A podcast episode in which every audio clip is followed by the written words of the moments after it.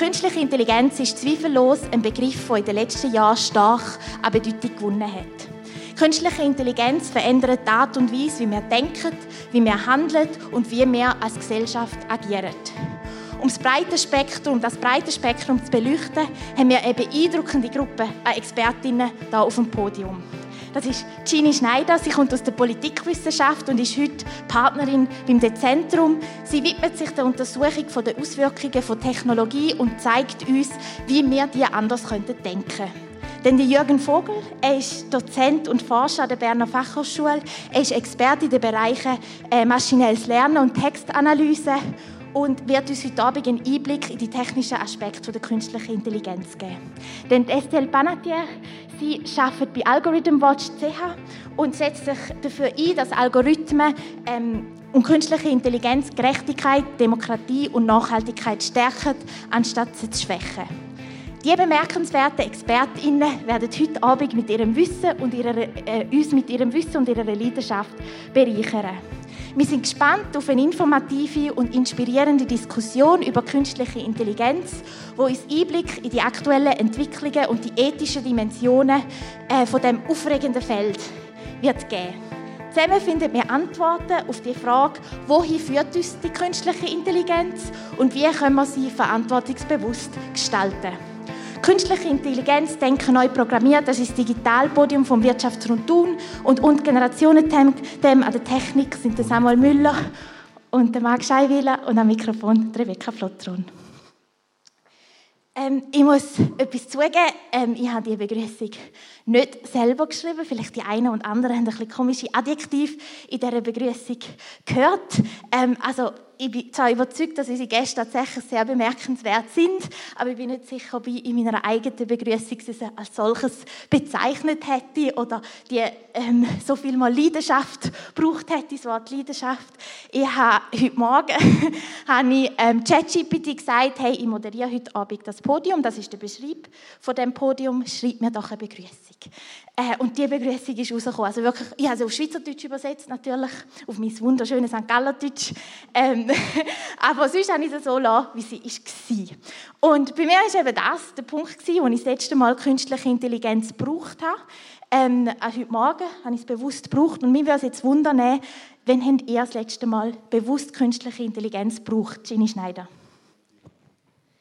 Ja, ich fange es gerade an. Ich habe glaube, letzte Woche, das letzte Mal auch ChatGPT gebraucht. Und zwar schreiben wir eine Studie für die Stiftung für Technologiefolgenabschätzung über NFTs. Das sind Non-Fungible Tokens. Mm, sehr salopp ausgedrückt sind das digitale Bilder, die man handeln kann. Und also nur schon eben NFT ist äh, auf der Blockchain. Blockchain ist natürlich auch mega komplex zu erklären und weil sich die äh, Studie auch an eine interessierte Öffentlichkeit richtet, habe ich tatsächlich ChatGPT gefragt, ob sie mir gewisse Texte nochmal auf Einfachheit, also Textstellen auf Einfachheit kann so gegenlesen und gewisse Sachen nochmal einfacher formulieren. Genau. Merci vielmals, Jürgen Vogel. Wenn haben Sie das letzte Mal künstliche Intelligenz gebraucht? Ähm, ist noch nicht so lange her, vielleicht vor einer Stunde. Ich habe eine E-Mail bekommen von einem Kollegen, äh, der französischsprachig ist und äh, eben auf Französisch äh, mir eine Mail schreibt. Und ich muss leider zugeben, ich kann überhaupt kein Französisch. Und dann mache ich eben das, was Sie vielleicht auch schon häufig getan haben, das Ganze einfach in Google Translate per Copy-Paste reinzuhauen und dann kriegt man eine Übersetzung. Und das ist eben auch äh, mit Machine Learning generiert, diese Übersetzung. Also bei mir äh, ganz nah als, äh, zu was auch Jürgen gemacht hat. Ich war im Zug und ähm, wie, es, wie, Sie es hören können, ist Deutsch nicht meine Muttersprache. Da war ich am Arbeiten und da habe ich auch äh, so einen Übersetzungsdienst, also nicht das von Google benutzt, aber ein anderes. Und ja, das ist äh, für meine Arbeit sehr hilfreich. Merci vielmals. Ähm, ich habe ein paar Mal gesagt, in der ersten Begrüßung, in der zweiten Begrüßung, ähm, künstliche Intelligenz, über künstliche Intelligenz wird aktuell sehr viel geredet. Ähm, und viele reden darüber, aber ich habe das Gefühl, die wenigsten, also ich rede auch relativ viel darüber, aber ich glaube, ich könnte nicht genau definieren oder erklären, was künstliche Intelligenz eigentlich ist. Und wie bei einem guten Schulaufsatz äh, fangen wir darum an mit einer Definition. Ähm, Jürgen Vogel, was ist künstliche Intelligenz genau? Das ist gar nicht so einfach zu sagen. Es ist ein Sammelbegriff. Ja, eigentlich steht am Ende steht so eine Art Vision von einer Maschine, die eben genauso intelligent ist wie ein Mensch. Und äh, jetzt ist die Frage, wann ist ein Mensch intelligent äh, und was macht die Intelligenz aus? Und das hat ganz viele Aspekte und äh, geht auch sehr schnell ins Philosophische rein. Also es ist ein wirklich sehr breites Thema. Ähm, dazu muss man auch sagen, dass diese Vision von KI ist wirklich eine Vision. Wir sind auch eigentlich technisch gesehen sehr, sehr weit davon entfernt, wirklich eine Maschine zu haben, die wirklich so auf der Stufe von einem Menschen ist. Wir haben mittlerweile allerdings Ansätze, die, die das simulieren können, ja, wo dann der Mensch denkt, oh, das war jetzt aber cool oder schlau, ja, oder dass das funktioniert mit dem Übersetzen, äh, dass es besser als ein Dolmetscher das könnte. Ja, also ansatzweise sieht man das schon, aber halt wirklich die Idee, dass man ein lebendiges, bewusstes, äh, äh, einfühlsames Wesen hat, ja, was eben nicht mehr unterscheidbar ist von einem Menschen, davon sind wir noch sehr, sehr weit entfernt. Merci vielmals. Ähm, der Begriff künstliche Intelligenz ist ja nicht ganz präzise. Also das stimmt eigentlich so nicht. Wieso nicht? Ja, eben weil ähm, ähm, eben von, von dieser äh, Komplexität, das überhaupt zu definieren, der Mensch selber, ähm, wenn man darüber nachdenkt, weiß auch nicht so ganz genau, was intelligent ist. Ja. Und diese Diskussion, die hatten wir eigentlich jetzt auch schon über lange Zeit ja, im Zusammenhang mit der Evolution, wo man sich überlegt hat, wie unterscheidet sich jetzt eigentlich der Mensch vom Tier. Ja, und dann musste man immer feiner definieren, weil man gemerkt hat, dass eben auch, auch die äh, Tiere Werkzeuge benutzen ja, und, äh, und sozusagen, was jetzt den Mensch eigentlich ausmacht, das ist wirklich sehr schwierig zu sagen. Ja, und, und im Prinzip ist, gilt das auch für, für äh, das Verhalten von Maschinen. Ja, also sozusagen, wann, wann würden wir dieser Maschine eben zutrauen, dass sie intelligent ist. Ähm, sozusagen das, was wir jetzt momentan haben technisch, äh, das würde ich sozusagen aus Expertensicht eher als Machine Learning bezeichnen. Ja, das heißt, wir bringen der Maschine bei, auf Basis von, von ähm, vielen Beispieldaten ähm, Muster zu erkennen ja, und diese Muster dann auf neue Situationen anzuwenden. Ja, aber häufig steht da gar nicht so viel Intelligenz hinten dran, sondern es sind halt statistische Zusammenhänge ja, und, äh, und ein mathematisches Modell. Ja, und das kann der Mensch ganz gut erklären und verstehen. Und die Maschine kann eben genau dann das machen. Ja. Ähm, die, die Maschine, die jetzt die Übersetzung macht, die kann eben genau das, die kann übersetzen, ja, aber die kann nichts anderes. Ja, und das wäre auch sozusagen ein Unterscheidungsmerkmal zum Menschen, ja, wo man eben vielfältige Begabungen hat gleichzeitig. Estelle Panetier, ähm, bei Algorithm Watch nennt ihr es auch nicht künstliche Intelligenz. Wie nennt ihr es und, und wieso? Also wir versuchen zu vermeiden, den Begriff äh, künstliche Intelligenz zu benutzen. Äh, wir benutzen eher algorithmische Systeme oder äh, algorithmische Entscheidungssysteme, ähm, weil wir ja da, da einverstanden sind. Eigentlich ähm, liegt ein bisschen Chaos hinter diesem Begriff. Also es ist nicht mehr so klar, was, was ist damit gemeint. Ähm, und es ist auch, glaube ich, problematisch, dass wir ähm, so ähm, menschliche Eigenschaften eigentlich so eine Technologie geben. Also zum Beispiel, wir benutzen auch äh, nicht den Begriff Halluzination, das man manchmal auch lesen kann äh, im Zusammenhang mit, äh, mit generativen ähm, Systemen. Also ich glaube, das ist schon, äh, schon wichtig und auch ähm, bislang hatten, hatte, man, auch äh, in unserer Kopf, wenn man von KI geredet hat, so die, die Vorstellung, dass es so kleine weiße Roboter waren. Jetzt vielleicht ein bisschen anders mit so diese gro großen Plattformen, die es jetzt gibt. Aber trotzdem, ich glaube, es, wir müssen uns auch wirklich die richtigen Wörter suchen und auch vielleicht nicht so stark auf die eigenen Technologien, wie zum Beispiel Machine Learning, äh, fokussieren, sondern wirklich mehr über den Einsatz und was wir eigentlich, was liegt da im, äh, im Grunde, sind es eigentlich Algorithmen, die benutzt werden, um unterschiedliche Sachen äh, zu machen, zum Beispiel um Entscheidungen auch zu treffen. Darf ich ganz kurz nachfragen, wie das genau funktioniert? Also eben jetzt geheißen, das sind Algorithmen, die verschiedene Sachen entscheiden. Wie? Ähm, also aus unter, also es gibt unterschiedliche Arten. Äh, es, ein, es, können ganz einfache, ähm, so regelbasierte Algorithmen äh, sein. Also das ist wirklich, wenn, äh, wenn man genau äh, weiß, was man macht, sozusagen. Man sagt, äh, ich möchte das machen. Äh, bitte, wenn das geschieht, dann soll das als nächsten Schritt kommen. oder dann, wie vorher schon erwähnt, auch so Machine Learning, wenn das System auch zu einem gewissen Grad selbst dann Muster erkennen kann und selbst lernen lernen kann. Mhm. Merci vielmals. Ähm, wie künstliche Intelligenz gleich der etablierte Begriff ist, glaube ich, uns allen bekannt ist, werden wir es an diesem Abend weiterhin künstliche Intelligenz nennen. Ähm, Gini Schneider, ich habe es ähm, in der Begrüßung erwähnt, der Begriff künstliche Intelligenz ist kein neuer Begriff. Es ist auch die Idee davon ist nicht neu. Wieso redet man in der breiten Öffentlichkeit, ich habe das Gefühl, so in den Bubbles, wo, wo man sich damit befasst, hat man das schon, macht man das schon lange, aber in der breiten Öffentlichkeit, wieso redet man plötzlich so aufgeregt über das? Also ich denke, das hat angefangen, eigentlich so schon ein bisschen im letzten Sommer, wo halt die ersten ausgewählten Userinnen und User haben können auf DALI zugreifen.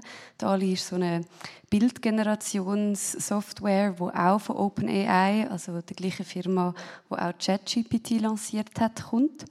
Und ich glaube, das ist auch, also ich meine, zum einen ist es natürlich eine Software, wo ziemlich ja, erstaunliche Sachen kann machen oder es ist natürlich cool, wenn man kann schreiben, mach mir einen Kotz mit einem pinken Hut und es passiert dann tatsächlich. Es ist irgendwie beeindruckend, wenn man kann schreiben, also einen Prompt geben bei ChatGPT, schreibt man einen Aufsatz über äh, ich weiß nicht, die Rolle von Frankreich im Zweiten Weltkrieg und was man sonst noch machen kann. Also es ist wirklich auch irgendwie beeindruckend. Aber das andere ist, glaube ich, auch, es ist auch extrem gutes Marketing gewesen.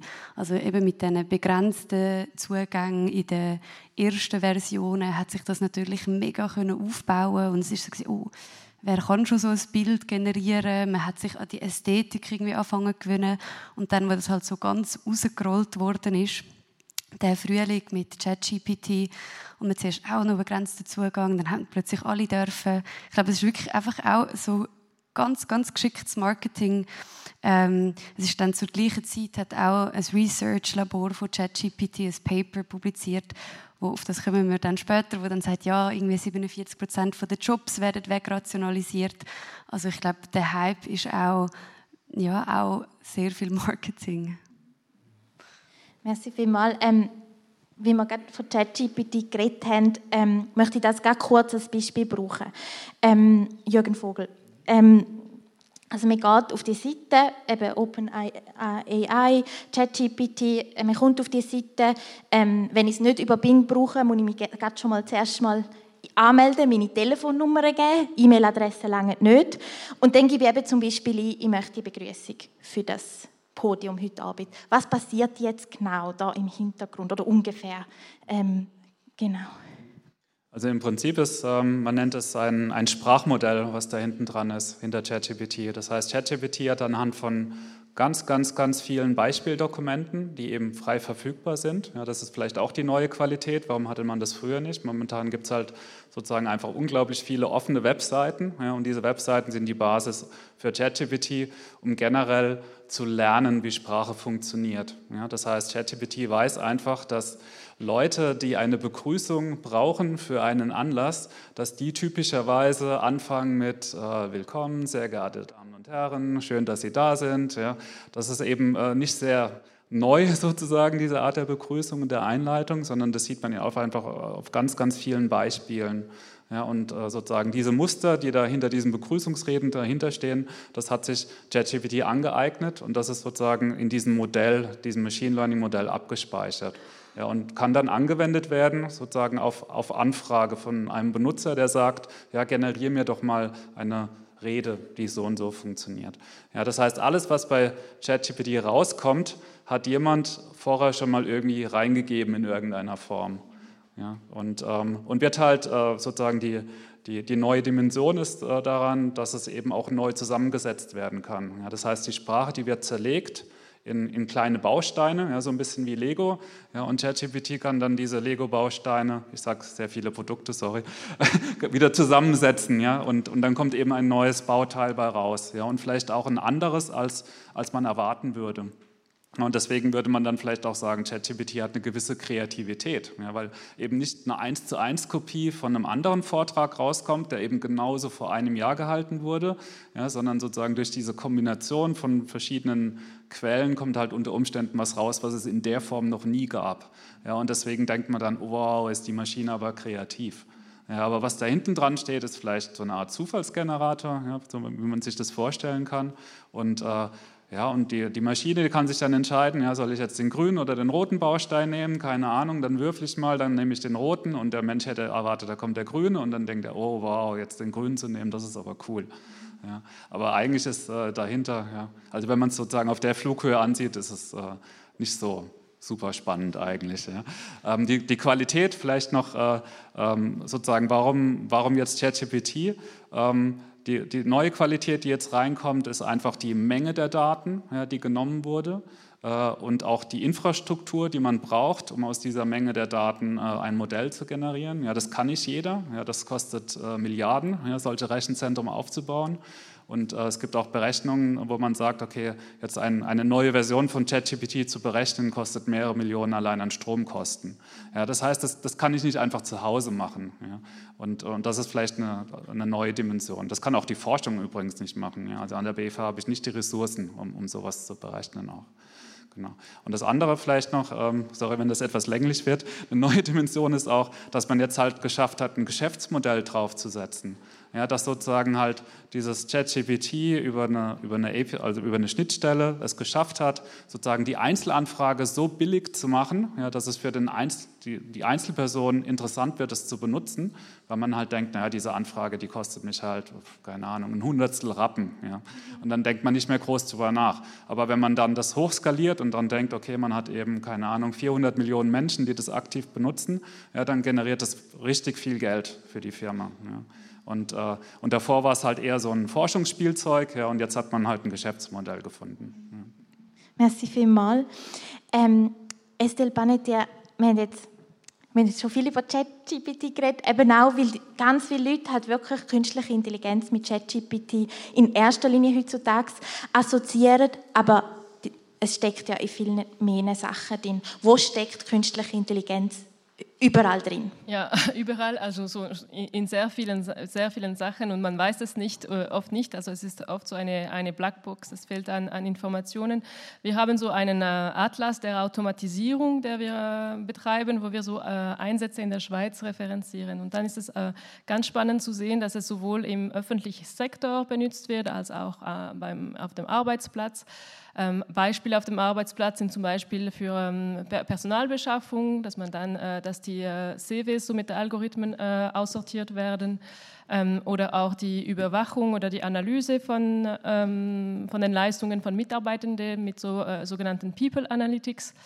Und bei der ähm, öffentlichen Verwaltung kann es auch da sehr unterschiedlich sein, von die automatisierte Steuerverfahren zum Beispiel bis zu ähm, Risikoanalysen, äh, zum Beispiel für, ähm, im, im Strafverfolgungskontext. ähm, oder auch biometrische Erkennung, das einige äh, Kantonspolizei einsetzen. Aber vielleicht zu den, die Frage von vorher, also ich glaube, der große Unterschied ist wirklich, dass, ähm, dass man jetzt als, als Individuum wirklich mit der Technologie äh, konfrontiert ist, ähm, dass man das auch als, als, eine Leist, als äh, eine Dienstleistung benutzen kann, was vorher nicht wirklich der Fall ist.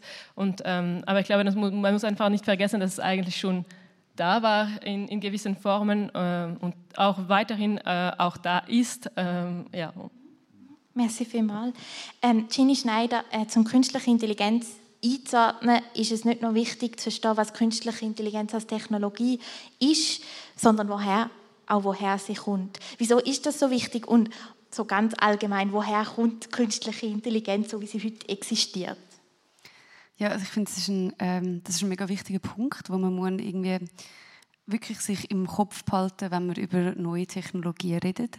Zwar oft ist ja der Diskurs so ein bisschen, ist es gut, ist es schlecht, aber de facto kommt es halt extrem darauf an, was der Einsatzbereich ist von diesen Technologien und was so Ziele sind von denen.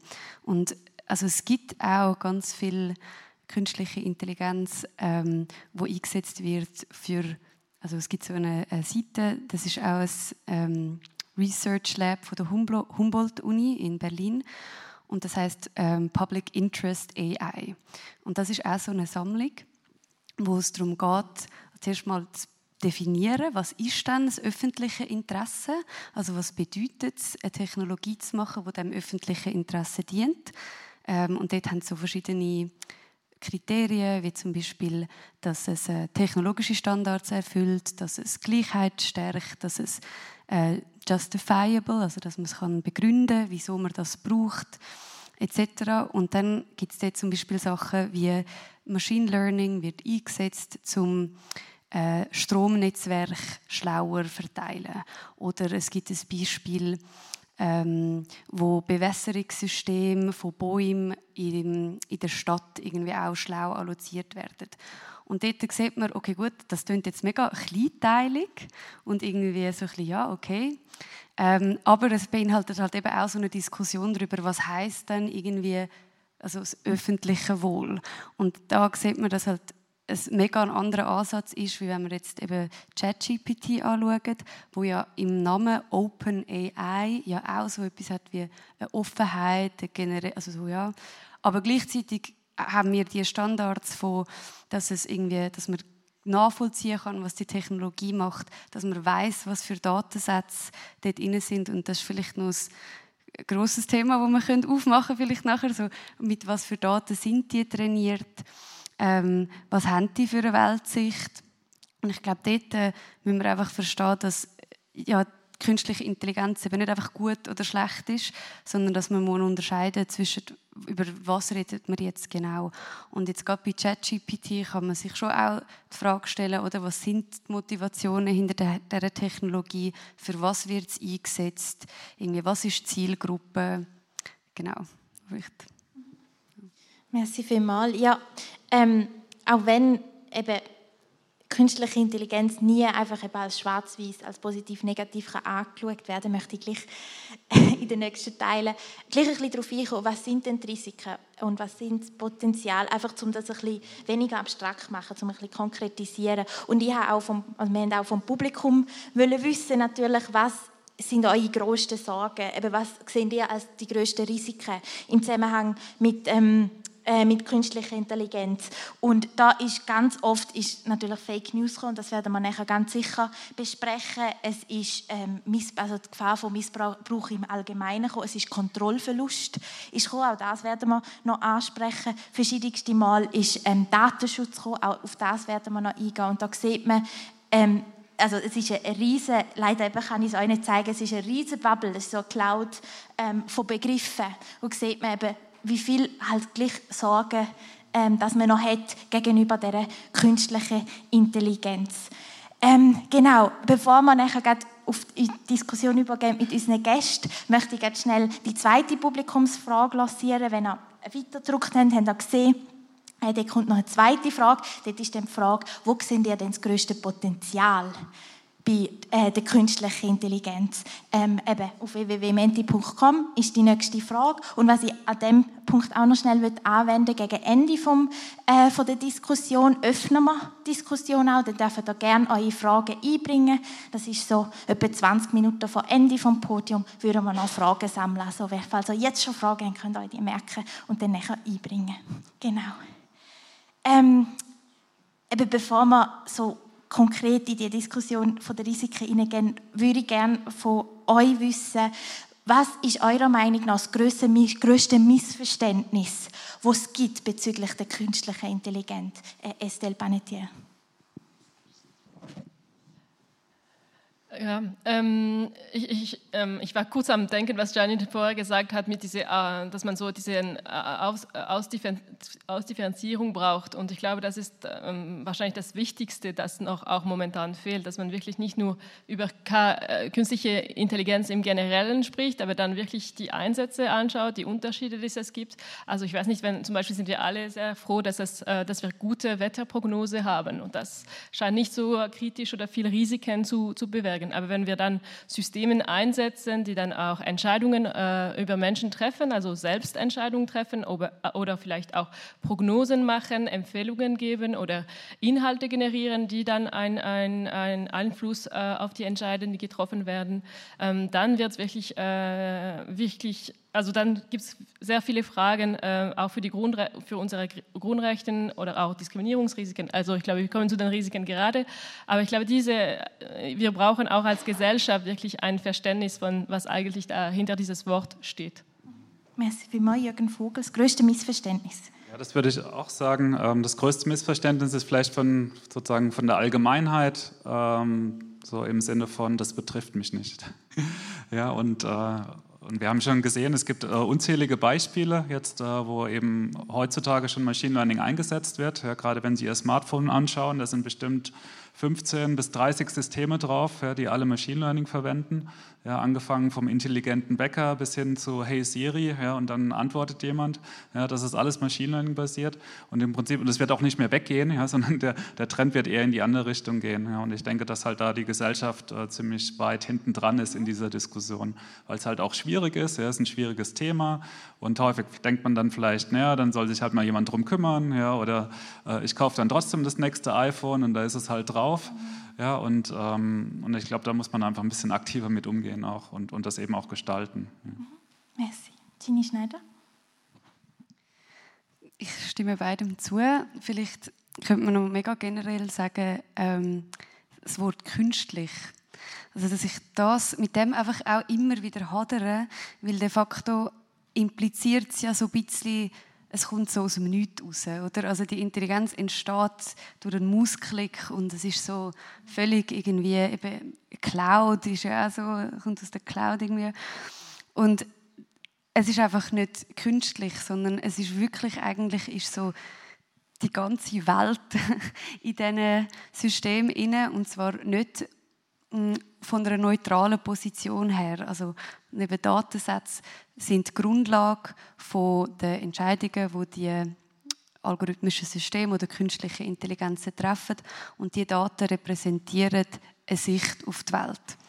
Und dort, äh, ich meine, das ist ein riesiges Thema, das Thema, dass Datensätze halt mega oft eine Verzerrung in sich haben. Also ja, ganz einfaches Beispiel, wenn man nur zwei Kategorien hat, irgendwie Mann und Frau, dann gibt es nur Mann und Frau. Oder irgendwie, äh, vielleicht noch ein anderes Beispiel, Geschwindigkeit lässt sich ja einfach in Zahlen übersetzen, aber so politische Orientierung weniger gut. Und wenn man dann Datensätze macht, wo einfach äh, sehr einfache Kategorien haben, dann ist das halt wirklich eine Interpretation und nicht eine Repräsentation. Das ist das eine und das müssen wir uns mega fest bewusst sein, dass das nicht einfach irgendwie so objektives Wissen ist, das dort drin ist. Und die andere Komponente ist halt auch die ökologische. Also es ist nicht künstlich in dem Sinne, dass es auch keinen ökologischen Fußabdruck hat, sondern es ist sehr materiell.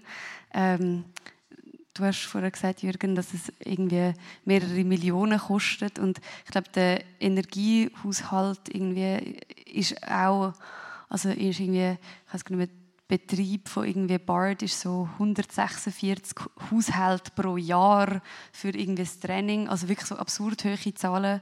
Das heißt, dort würde ich so das Künstliche auch sagen, ist schwierig so ist mir gerade noch was eingefallen. Äh, vielleicht auch die, äh, das Missverständnis, dass man erwartet, dass die Maschine keine Fehler macht. Ja, das ist relativ wichtig, weil ähm, sozusagen halt das, was die Maschine lernt, kann ja auch fehlerhaft sein und die Maschine macht Fehler, genau wie eben Menschen auch Fehler machen. Und, ähm, und aber halt die Erwartung, dass es eben keine Fehler passieren dürfen ja, oder sollten.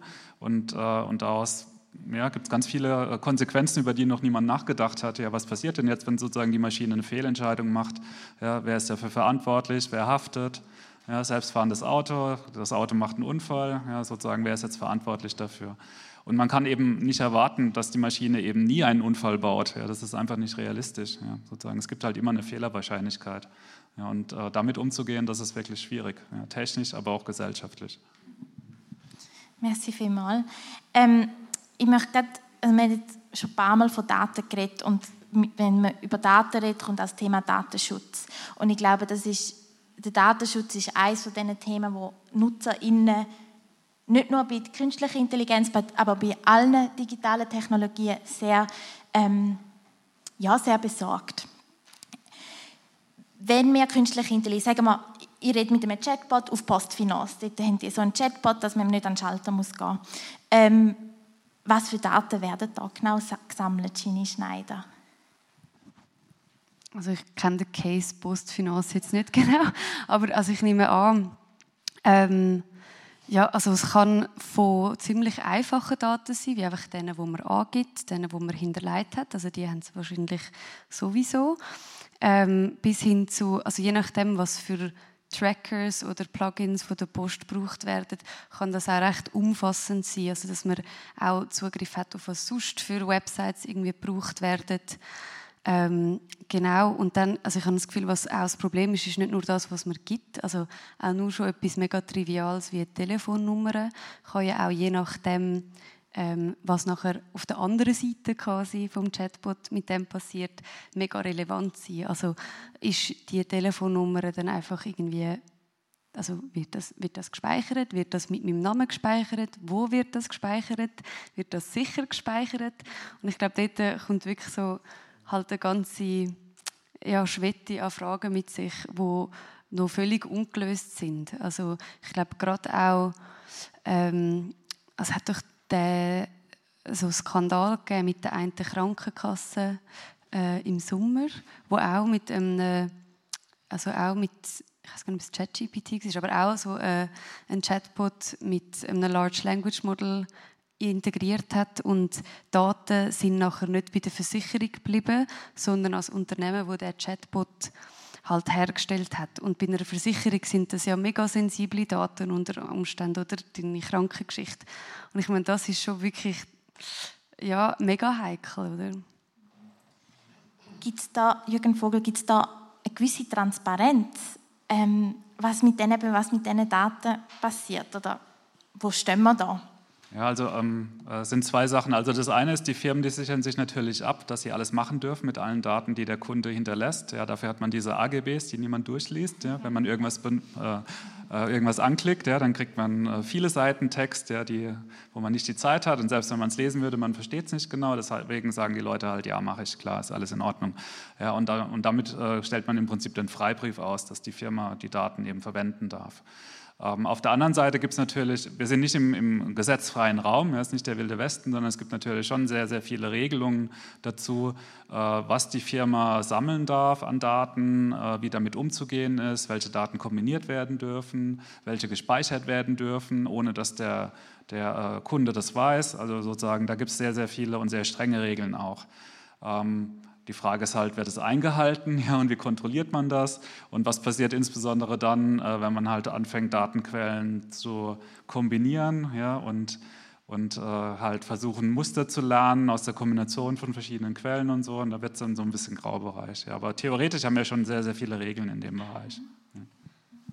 Ja, ich wollte kurz noch ergänzen, dass eigentlich bei den freien Diensten, die man auf äh, dem Internet hat, also ChatGPT oder so Übersetzungsdienste, man muss einfach davon äh, ausgehen, dass äh, alle Daten, die wir da rein, äh, reintippen, eigentlich für das Training von den, äh, von den, äh, von den Applikationen benutzt werden. Und, und eigentlich ist das auch wirklich Teil vom Businessmodell und ich glaube, das muss man sich auch ganz gut bewusst sein. Wenn das frei ist, ist es auch, weil eigentlich unsere Daten auch einen Preis haben kann man sich, Estelle Panetti, kann man sich trotzdem, eben, es, muss einem bei allen diesen Plattformen muss einem auch ein bisschen bewusst sein, aber wie kann man sich trotzdem vielleicht schützen, indem dass man es einfach nicht braucht? Oder gibt es da noch andere Wege, einen Zwischenweg, wo man beide Welten hat? Also grundsätzlich ist schon selbst äh, informieren, aber wie gesagt, diese, AG, also diese AGG zu, AGB zu lesen ist äh, nicht so ein einfacher Weg. Ähm, aber was man sicher schon versuchen kann als, als Nutzer und Nutzerin, ist einfach so wenig persönliche Informationen äh, reinzutippen, also alle, alles, was Namen ist zum Beispiel oder andere Informationen einfach nicht äh, reinzuschreiben. Merci vielmals. Ähm, wir haben es schon ganz kurz angesprochen, ähm, Tini Schneider hat es angesprochen, was vielen Menschen auch Sorgen macht, was vorher auch in der Cloud drin war, ist der Verlust von Arbeitsplätzen. Ähm, wie groß ist die Gefahr wirklich, dass eben, Sie haben vorher eine Zahl, eine Prozentzahl, wie, wie groß ist die Gefahr wirklich, dass so ChatGPT so massenhaft Arbeitsplätze verloren gehen? Ähm, also es hat ja vielleicht auch noch Anekdoten dazu. Es hat 2013 ist das glaube ich, hat es auch eine Studie gegeben, ähm, wo vorhergesagt hat, dass in den nächsten 10 bis 20 Jahren auch, sind glaube ich ungefähr 50 Prozent der Arbeitsplätze wegautomatisiert worden sind. Also automatisiert durch eben ein Beispiel eben so Kassiererin oder der Kassierer, wo ersetzt wird durch den Self-Checkout. Und de facto haben wir extrem wenig von dieser Automatisierung gesehen.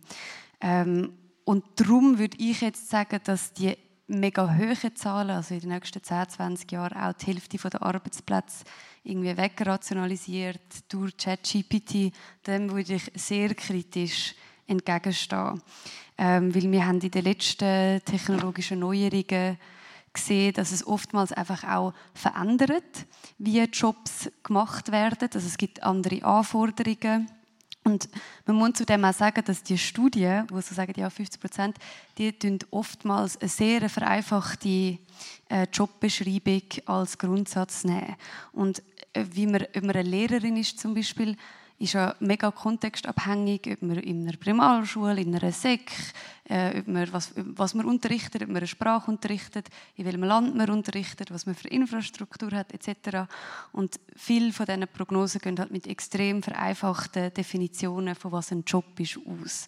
Das heißt, erstens mal, also die Studien sind schon mal mega kritisch so anzuschauen. Ähm, und zweitens eben, dass es wahrscheinlich viel mehr einfach Anforderungen wird verändern. Das heißt aber nicht, dass es nicht äh, große Risiken gibt von ChatGPT, wo man, wo man auch mega ernst nehmen muss. Ähm, und auch, also auch ganz viele zum Beispiel Jobs, wo, wo existieren, um die ähm, künstliche Intelligenz oder algorithmische Systeme herstellen, also die ganzen Clickworkers. Ich meine, das ist auch, also das sind Menschen, die Content eigentlich trainieren. Ähm, eben wieder künstliche Intelligenz. Man denkt, das macht alles die Maschine, aber es sind mega viele Menschen, die am Schluss sagen, okay, gut, da sieht man jetzt wirklich eine Katze auf dem Foto.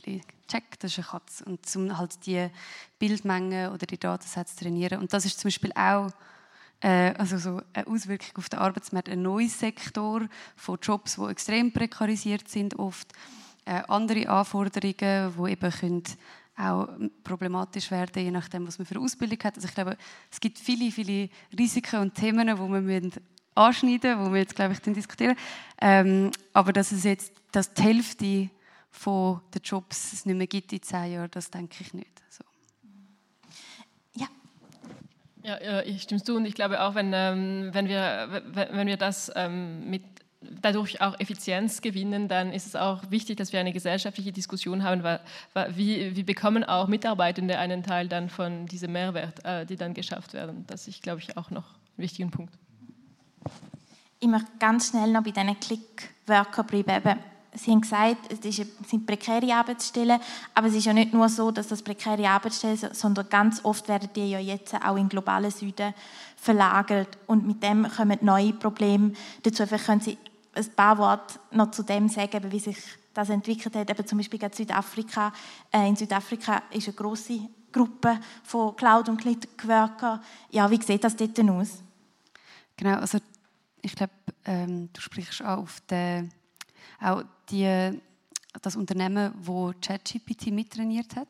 Und dort sind ähm, Menschen für 1,50 Dollar oder so pro Stunde angestellt worden, um halt die extreme Menge äh, an Daten, also ich meine natürlich nicht umfassend, aber relativ viel davon einzuordnen. Und man muss sich auch bewusst sein, dass das es ist sehr repetitive Arbeit. Man steht unter einem grossen Zeitdruck. Also man kriegt meistens relativ vage ähm, Anforderung, also zum Beispiel klassifiziere, ob das Gutzli-Rezept ein gutes Gutzli-Rezept ist. Dann hat man drei Minuten für das. Ähm, und das heißt, man muss sich extrem oft in sehr viele kleine Sachen einlesen und dann unter höherem Zeitdruck die Information kategorisieren. Das ist so der eine Teil, dass es sehr stressig ist, es ist schlecht zahlt. Ähm, oftmals sind das auch Leute, die auf Stundenbasis gezahlt werden, das heißt auch schlechtere Arbeitsbedingungen haben. Und dann kommt noch der zweite Teil, der noch mal viel problematischer ist und das zwar, dass es oft auch sehr verstörender Content ist, mit dem sie konfrontiert sind. Also gerade wenn es um Bilder geht, gerade, also wenn, auch wenn es um Text geht, ich meine, das Internet ist jetzt nicht ein, ein Ort, wo es nur ein Ponyhof ist, sondern auch sehr viel problematischer Inhalt zugänglich ist. Und es gibt also also viele von diesen Menschen sind regelrecht traumatisiert, wenn man dann acht Stunden am Tag den Inhalt aussortieren Und ich meine, das ist auch ein Problem, über das man viel zu wenig redet.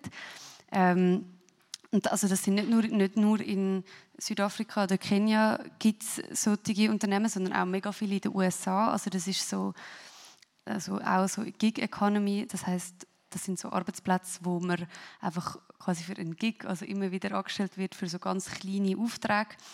Das ist ein immer größer werdender Arbeitssektor und ein wichtiger Bestandteil, um die künstliche Intelligenz oder algorithmische Systeme herstellen und am Laufen behalten. Und das hat man oft auch nicht auf dem Schirm. Merci vielmals. Ähm, Estelle Banetier, Algorithm Watch ähm, ist eigentlich eine Menschenrechtsorganisation und die Beispiele zeigen vielleicht gerade ein bisschen, wieso.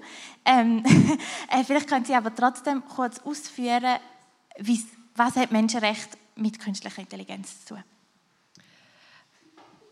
Also ganz viel, weil eigentlich die, die künstliche Intelligenz wirklich in, alle unseren, äh, in allen Bereichen äh, zu finden ist und dann auch alle unsere Interaktionen beeinflussen und, und in ganz unterschiedlichen Arten uns ähm, ja, ein, ein, eine Auswirkung auf uns haben äh, kann. Ähm, ich weiß nicht, ein ganz einfaches äh, Beispiel ist zum Beispiel ist, äh, die ähm, Gesichtserkennung. Das ist auch eine, äh, eine Art von äh, künstlicher äh, Intelligenz oder, oder, oder, mindestens von Algorithmen, wenn man so Gesichter erkennt, um Leute zu identifizieren. Und das hat ganz große Folgen für die Grundrechte, zum Beispiel also schon rein die Privatsphäre zum Beispiel, aber auch Meinungsäußerung oder ähm, Versammlungsfreiheit, wenn man weiß, dass man beobachtet ist, dann äh, im öffentlichen Raum, dann macht man nicht mehr die gleichen, die gleichen Sachen. Also das ist vielleicht ein, ein sehr, sehr krasses äh, Beispiel, das, ähm, das das Ganze aufzeigt, aber ich glaube, das ist in ganz unterschiedlichen Bereichen auch der Fall. Auch wenn das von dem Staat eigentlich äh, für die, in der Verwaltung äh, ähm, ähm, äh, benutzt wird. Also wir haben zum Beispiel da, da, das Recht, ähm, wirklich gehört zu werden als ein äh, Individuum, äh, das Recht auch äh, auf einen fairen Prozess. Also es sind ganz unterschiedliche Sachen, die da äh, in Fragen gestellt werden. Ähm, im, in der Wörtercloud, die wir vorher kennen, bezüglich der Sorgen gegenüber ChatGPT, ist mehrmals eben Thema von der falschen Information auch aufgekommen. Ähm, falsche Information gibt es schon sehr lange oder hat es schon immer gegeben, vielleicht sogar. Auch Falschbilder gibt es schon sehr lange. Was, ist, was macht künstliche oder der Einsatz von künstlicher Intelligenz anders, als wenn nur Menschen falsche Informationen verbreitet? Jürgen Vogel. Die Antwort ist vielleicht einfach die, ähm, die Einfachheit. Ja? Also sozusagen den, den, Aufwand, den ich eben vor 10, 15 Jahren hatte, um, um sozusagen ein Bild so zu fälschen, dass ich denke, okay, das hat wirklich, ja, es gibt ja diese Beispiele, ja, die und die Politiker sitzen zusammen am Strand und, und trinken einen zusammen. Ja? Und äh, klar, das konnte man schon immer. Aber dass jetzt halt jemand äh, einfach sich an den Computer hockt und sagt, generiere mir ein Bild mit dem und dem Inhalt und fünf Minuten später ist es fertig, das ist schon äh, sozusagen äh, eine neue Qualität, ja, und, äh, und sozusagen, wo halt äh, die Möglichkeit besteht, dann gibt es auch immer Leute, die, die das eben missbrauchen, ja, weil sie halt äh, äh, mit wenig Aufwand und ohne viel Gefahr, dass das entdeckt wird, sowas machen können. Ja. Das ist im Prinzip die Automatisierung für Missbrauch, ja, könnte man sagen. Und die ist halt so, so einfach und allgegenwärtig geworden, dass, dass, das die neue Qualität ist. Ja. Und auf der anderen Seite sind natürlich die, die, die Fälschungen oder diese Fake News, die werden halt so überzeugend geschrieben von ChatGPT, also ich habe das selber auch in meinen Prüfungen. Ja. Ähm, die Studenten, äh, die bei mir in vielen Prüfungen dürfen sie eben, äh, haben sie freien Internetzugang, ja, weil das halt die, die, moderne Arbeitswelt ist. Ja. Man, man, lernt nicht mehr auswendig, sondern man soll halt äh, sozusagen auch alle Quellen nutzen dürfen. Und klar bekomme ich dann viele Antworten, die, wo ich genau weiß, die kommen von ChatGPT. Ja, und, äh, und die Studenten sollten das eigentlich auch wissen, dass ich das weiß, ja, aber der sozusagen halt, äh, ja, der Anreiz ja, ist halt äh, gegeben, das mal auszuprobieren. Ja. Und dann ist halt die Frage, was macht man damit, wie erkennt man das ja, und, und wie soll die Gesellschaft darauf reagieren auch. Ja. Ähm, Estelle Panetier, Algorithm Watch, ähm, hat im Vorfeld von der Wahlen eine Untersuchung gemacht mit Bing ChatGPT und Bing ChatGPT ist einfach der Unterschied zwischen ChatGPT und Bing ChatGPT ist Chat, Bing ChatGPT greift aufs Internet zu und ChatGPT greift nur auf einen fixen Datensatz zu. Ich hoffe, ihr habt das richtig ungefähr richtig erklärt. Und ihr habt eine Untersuchung auf Bing ChatGPT gemacht zu den Wahlen. Was ist da rauskommen. Genau, also Bing, äh, Bing Chat ist sozusagen die, ähm, also Bing Chat, sorry, ist, ähm, ist eine Integration dann in der Suchmaschine von, von, von, von Bing, äh, von, ähm, von diesen Large Language Model, also von, äh, und ähm, was, was, wir daraus gefunden haben, ist ähm, eigentlich, dass es keine gute Idee ist, sich vor den Wahlen mit äh, Bing Chat zu informieren. Äh, wir haben ganz äh, unterschiedliche Fragen gestellt und was wir äh, gefunden haben, waren einfach irreführende äh, Antworten, äh, auch veraltete Antworten. zum Beispiel konnte Bing nicht wirklich uns sagen, wer ähm, die Mitglieder vom, vom Bundesrat aktuell sind. Also manchmal war es richtig, manchmal nicht. Ähm, und es hat auch komplett ähm, ähm, komplett, wir haben auch nach Skandalen gefragt und dann hat es komplett eine Geschichte ähm, erfasst, also neue, äh, neue Geschichte erzählt. Also da äh, sieht man wirklich, dass es ein Potenzial für ähm, ja, für diese Information gibt und das kann wirklich auch einen, einen, eine Auswirkung auf die äh, öffentliche Meinungsbildung haben und das ist wirklich zentral für die Demokratie.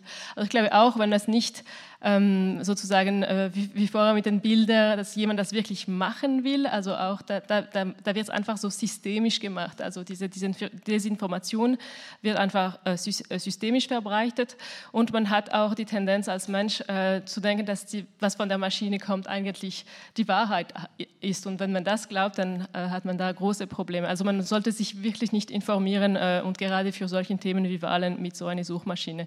Aber ich glaube, es ist auch sehr fraglich, diese Integration äh, in äh, eine Suchmaschine. Also vielleicht darf ich da noch schnell einhaken.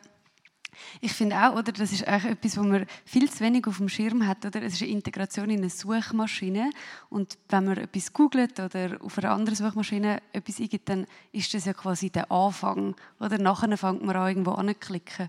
Aber so das Gefühl, jetzt mit, dem, mit einem Chatbot zu schreiben ist ja etwas ganz anderes, sondern dort findet man eine Antwort, oder? Also man liest dann nicht mehr, man sagt nicht, ah ja, jetzt gehe ich irgendwie auf das News-Outlet dort etwas lesen und ich habe das Gefühl, das ist wirklich so eine ganz andere halt Art, sich zu informieren und auch mit dem fehlenden Bewusstsein, dass man die gleiche Frage mehrmals tippen und es kommt etwas ganz anderes. Also man braucht so viel mehr Hintergrundwissen, um die Antworten können, können einschätzen und ich glaube, das ist dann halt eben schon einfach wenn es dann einfach so integriert in die Suchmaschine, ist recht gefährlich, weil es, viel zu wenig grosses Bewusstsein darüber gibt, dass halt eigentlich der Umgang damit etwas ganz anderes ist, als einfach etwas googeln. Können wir vielleicht ganz kurz bei dem bleiben? Also wie genau ist es, ist es anders? Also eben bei einer Suchmaschine gibt man ein, aber man hört dann nicht beim ersten auf. Ist das ist das, das sondern man geht nachher noch weiter und sich weiter informieren. Vielleicht können Sie da noch ganz ein bisschen ausführen, den Unterschied. Ähm, genau, also wenn man sich jetzt vorstellt, ich weiß nicht, wahrscheinlich haben die meisten schon mal etwas in ChatGPT oder so eingegeben. Dort gibt man eine Frage und es kann auch mega also mega ausformulierte Frage. Ich habe das Gefühl, bei Google tut man ja auch zum Teil Stichwort suchen und man weiß, okay, wenn ich zum Beispiel ein PDF suche, dann gebe ich ein Doppelpunkt PDF oder so ein man hat, es ist so wirklich eine eigene Sprache, wo man hat, zum etwas zu googeln. Rezept Brownies. Und bei ChatGPT könnte das jetzt ganz anders sein, oder? Dort ist man viel umgangssprachlicher. Ich könnte schreiben, ähm, schreib mir bitte ein Rezept für Brownies irgendwie für Weihnachten. Und dann hat es noch Zimt drin. Und dann schreibt es, ah ja, natürlich, ich schreibe dir gerne ein Rezept für Brownies, äh, bla bla bla bla. Ähm, und das ist halt wie, es, ist halt ein, ein Sprachmodell, oder? Es, man hat das Gefühl, man redet so ein bisschen damit. Und das tut halt eben das Gefühl geben, suggeriert, man, man redet mit jemandem, der quasi alles weiß oder Zugriff aufs Internet, dann denkt man ja, das muss ja wahr sein, aber ja, eben, es ist eigentlich einfach eine Wahrscheinlichkeit, die aneinandergereiht wird, was jetzt die Antwort ist.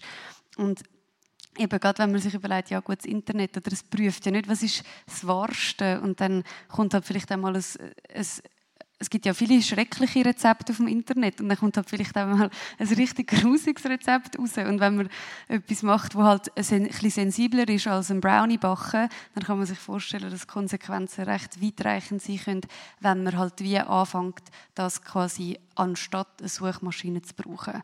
Was ja auch so ein bisschen das Businessmodell ist von Bing. Bing ist auch eine Suchmaschine von Microsoft, also das Äquivalent von Google, einfach von Microsoft. Und das ist dann eben schon also muss man mega kritisch damit umgehen. Ähm, bevor wir wieder zurückkommen zu den Risiken, möchte ich gerne noch kurz bei dem bleiben. Also, ich habe, eben, wenn ich ChatGPT etwas gefragt habe, habe ich auch schon mehrmals nachher den Drang gehabt, irgendwie noch Danke zu schreiben. Wieso machen wir das? Ja, das ist eben äh, sozusagen die Natur des Menschen, in anderen Dingen eben schnell Menschliches zu sehen. Ja, und, und, sozusagen, wenn man jetzt einen Menschen fragt, was macht den Menschen aus, dann gehört eben die Sprache. Das ist so eines dieser Alleinstellungsmerkmale, die die Menschen haben in dieser Komplexität. Und wenn jetzt jemand anders halt das simuliert, dann denkt man, naja, okay, es ist ein Mensch, ja, weil halt das ist ja meine Erfahrung. Ja, also Klar, mein Hund versteht mich so ein bisschen vielleicht, ja, aber halt auf einem ganz anderen Niveau und, und wahrscheinlich versteht er mich gar nicht, sondern er hat halt nur abgespeichert, wenn ich jetzt Menschen mache, dann kriege ich ein Leckerli. Ja, aber äh, was, was das so, sozusagen der Hintergrund dabei ist, das versteht er eben nicht. Ja, und, äh, und so ähnlich ist es bei der Maschine auch, nur dass halt dieses Simulieren von dem menschlichen Verhalten, das ist halt so gut geworden, ja, dass wir uns als Menschen da auch ganz gerne mal reinlegen lassen. Ja. Und, ähm, und das ist wahrscheinlich eben auch die, die Gefahr, dass man halt unkritisch damit umgeht. Ja? Also im Prinzip ist es mit allen Produkten so, ja, dass man ja darüber nachdenken sollte. Ja, was, äh, es gibt ja diese unzähligen Beispiele. Ja, jemand fährt im Navi hinterher und landet dann äh, im Hafen, ja, weil da halt die Straße zu Ende war. Und, äh, ja, und dann denkt man sich ja, okay, warum hat er da nicht drüber nachgedacht? Ja, ja weil er halt äh, sozusagen den Anfor Anweisungen der Maschine gefolgt ist. Ja? Und genauso ist es bei ChatGPT natürlich auch.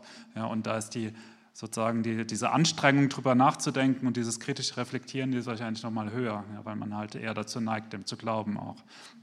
Aber andererseits, sie glauben auch nicht allen Menschen, ja, die ihnen irgendwas erzählen auf der Straße, ja, und dann denken sie auch, okay, was erzählt er mir da? Ja, das glaube ich nie, nie und nimmer. Ja. Und äh, dieses kritische Nachdenken, das sollte man sich eben als Mensch auch bewahren, ja, dann genau. Und ich glaube, es gibt auch äh, gewisse Marketing-Tricks äh, da, dahinter. Also zum Beispiel bei gewissen Chatbots gibt es, äh, wenn, man, wenn man die Frage gestellt hat, muss man ein bisschen auf die Antwort warten und man sieht diese drei kleinen Pünktchen, als wäre eigentlich die Maschine gerade am, am Denken, was die Antwort wäre. Und ich glaube, das sind auch, muss man sich auch die Frage stellen, warum macht man das? Weil eigentlich die Maschine hat das ganz schnell gerechnet und könnte das auch, also man könnte das direkt die ganze Antwort äh, sehen und nicht diese drei Punkte. Ähm, wir haben jetzt verschiedenste, eben so ein besorgniserregende Sachen besprochen. Wir haben niemals alles besprochen natürlich, aber nur kurz zum Zusammenfassen oder zum nochmal auf den Punkt kommen. Wo verbirgt sich eurer Meinung nach die größte Gefahr bei der künstlichen Intelligenz, wenn ihr etwas müsstet wählen, Jürgen Vogel? Ähm, vielleicht eine Gefahr, über die wir noch gar nicht so geredet haben, ist äh, die Gefahr, dass wir das sozusagen aus der Hand geben. Ja, und das sieht man auch bei, äh, wir haben über die sozusagen die wirtschaftliche Komponente haben wir noch nicht so viel gesprochen, aber wir haben über den, die Mittel äh, gesprochen, die man braucht, um sowas zu bauen. Und es besteht halt eine große Gefahr, dass dann halt einfach die sozusagen diese üblichen verdächtigen großen Firmen, ja, die monopolisieren das für sich, die teilen den Markt unter sich auf und wir können das dann halt entweder verwenden oder eben auch nicht.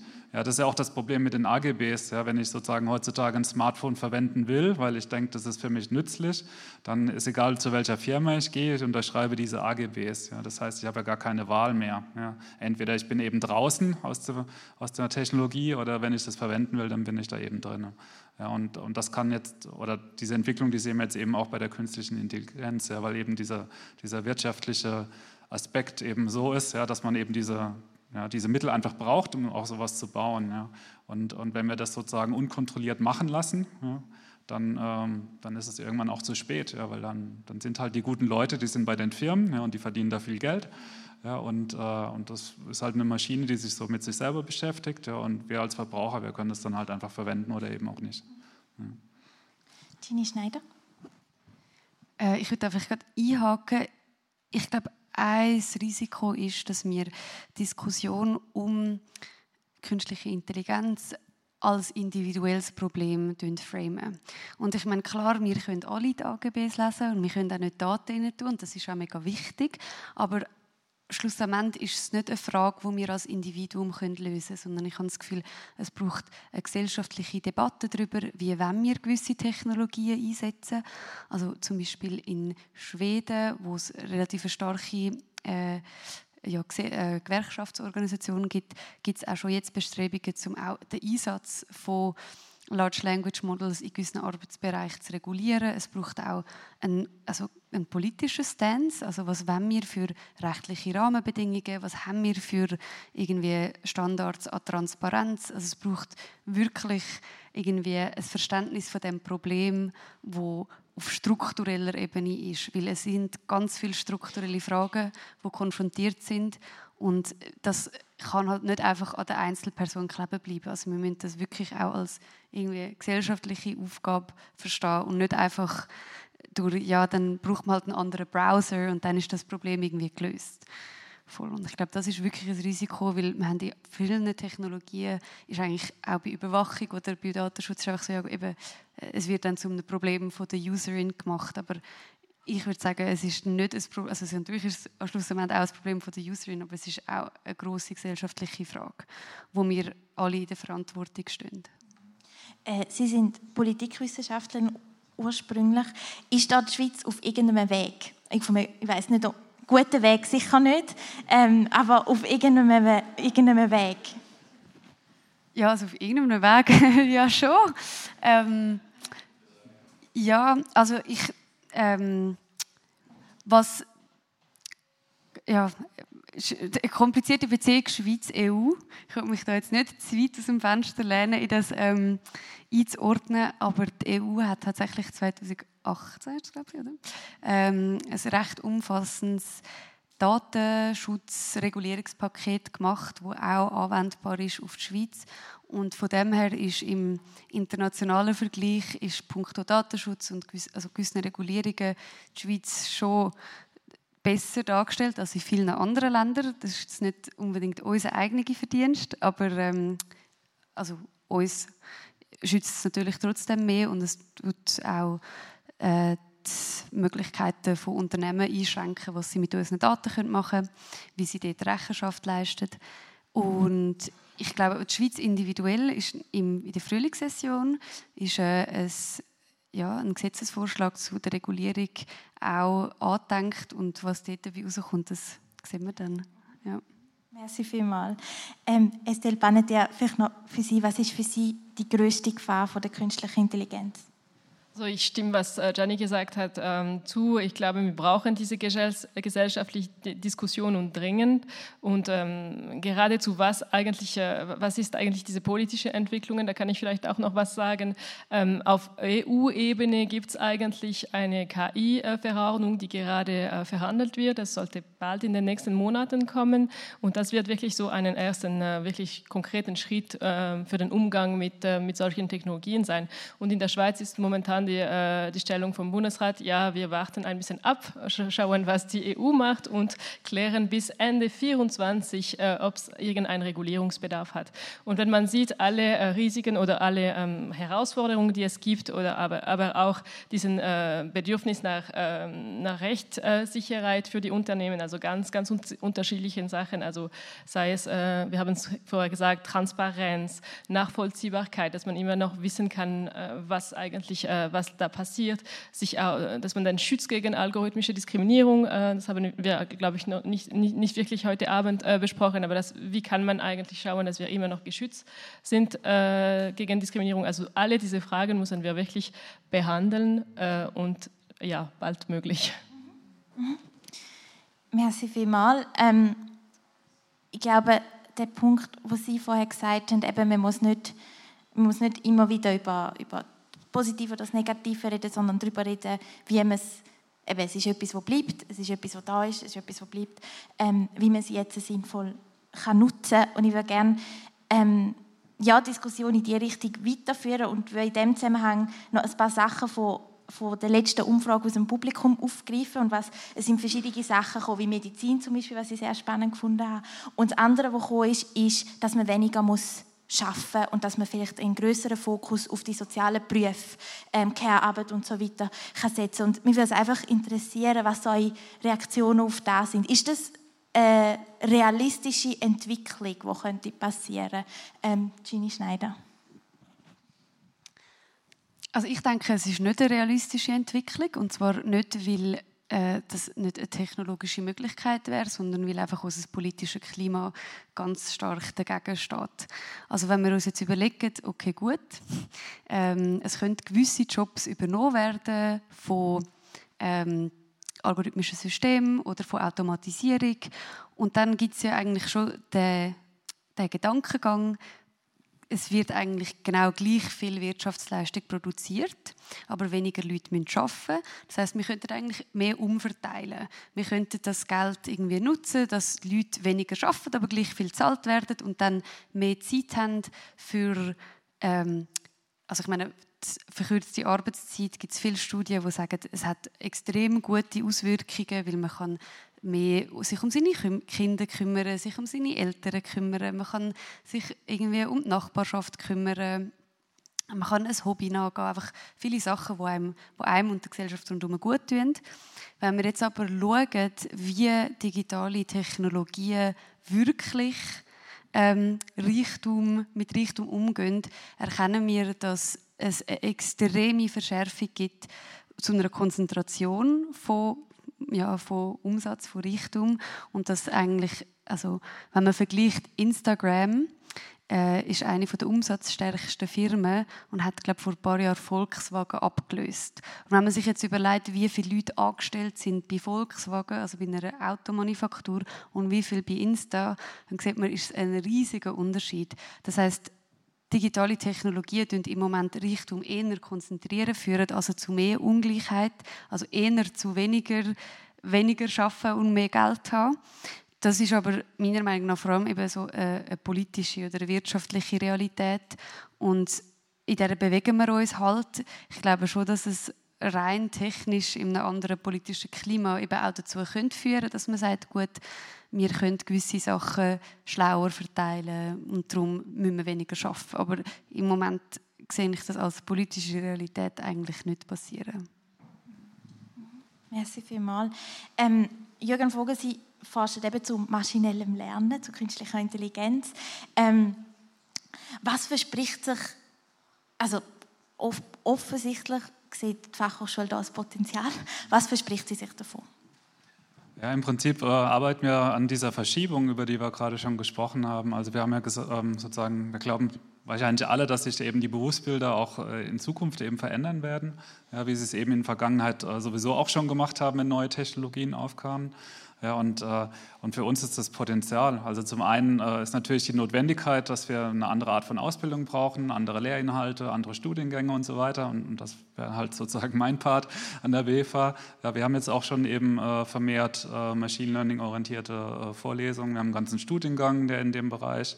Ja, wir haben Angebote in der Weiterbildung und so weiter. Und das sehe ich jetzt auch wirklich sozusagen als so eine Art gesellschaftlichen Auftrag ja, von der Fachhochschule, eben dieses Wissen auch zu demokratisieren, ja, weil es eben notwendig sein wird, ja, dass man in Zukunft äh, ähm, ja, es muss ja nicht jeder sozusagen äh, Machine Learning Ingenieur äh, werden, ja, der dann äh, selber Modelle entwickelt, aber schon allein das Wissen zu haben, wie diese Modelle funktionieren und wo die Probleme sind und, und wo man sie einsetzen kann und wo eben nicht sollte und was die, die Konsequenzen sind, ja, gesellschaftlich und so weiter. Ich denke, das ist einfach ein Ausbildungsinhalt ja, und, und das ist ganz wichtig, dass das geliefert wird auch. Äh, auf allen Ebenen, ja, Schule angefangen. Ja. Hoffentlich meine Kinder lernen es, etwas früher als auf der Fachhochschule.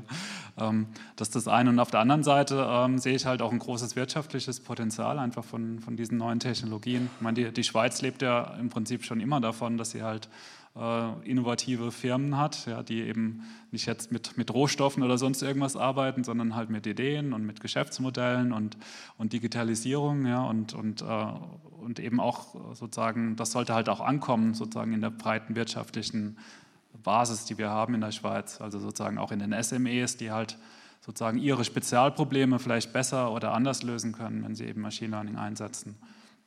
Und das wäre dann auch wieder, ich mache jetzt ein bisschen Werbung, ja, also sozusagen an der FH machen wir halt sehr viele industrienahe Forschungsprojekte, gerade eben auch mit solchen kleineren Partnern. Ja, sozusagen, also äh, ähm, die Firma von, von ChatGPT, die kommt jetzt nicht unbedingt zu uns, ja, die haben selber genug Ressourcen dafür und Google kommt auch nicht, aber halt der, der Mittelständler aus Thun ja, oder der Maschinenbauer oder eben die, äh, die kleine Versicherung oder die kleine Bank, die eben halt äh, schauen will, wo ist Potenzial innerhalb von der Firma, um, um Dinge besser, effizienter, schneller zu gestalten. neue Dinge zu entwerfen, ja, die, äh, mit denen arbeiten wir eben zusammen ja, und versuchen Lösungen zu finden. Merci. Ähm, Gini Schneider, wir haben es jetzt mehrmals angesprochen, ähm, ist ein großer wirtschaftlicher Aspekt dahinter und bei vielen ähm, auf künstlicher Intelligenz basierenden Tools ist, da, ist das wirklich der Fokus, also es ist das Geld machen oder genau. Ähm, das Zentrum forscht und schlägt vor, dass etwas anderes ins Zentrum gebracht wird, also dass das nicht das Hauptziel ist.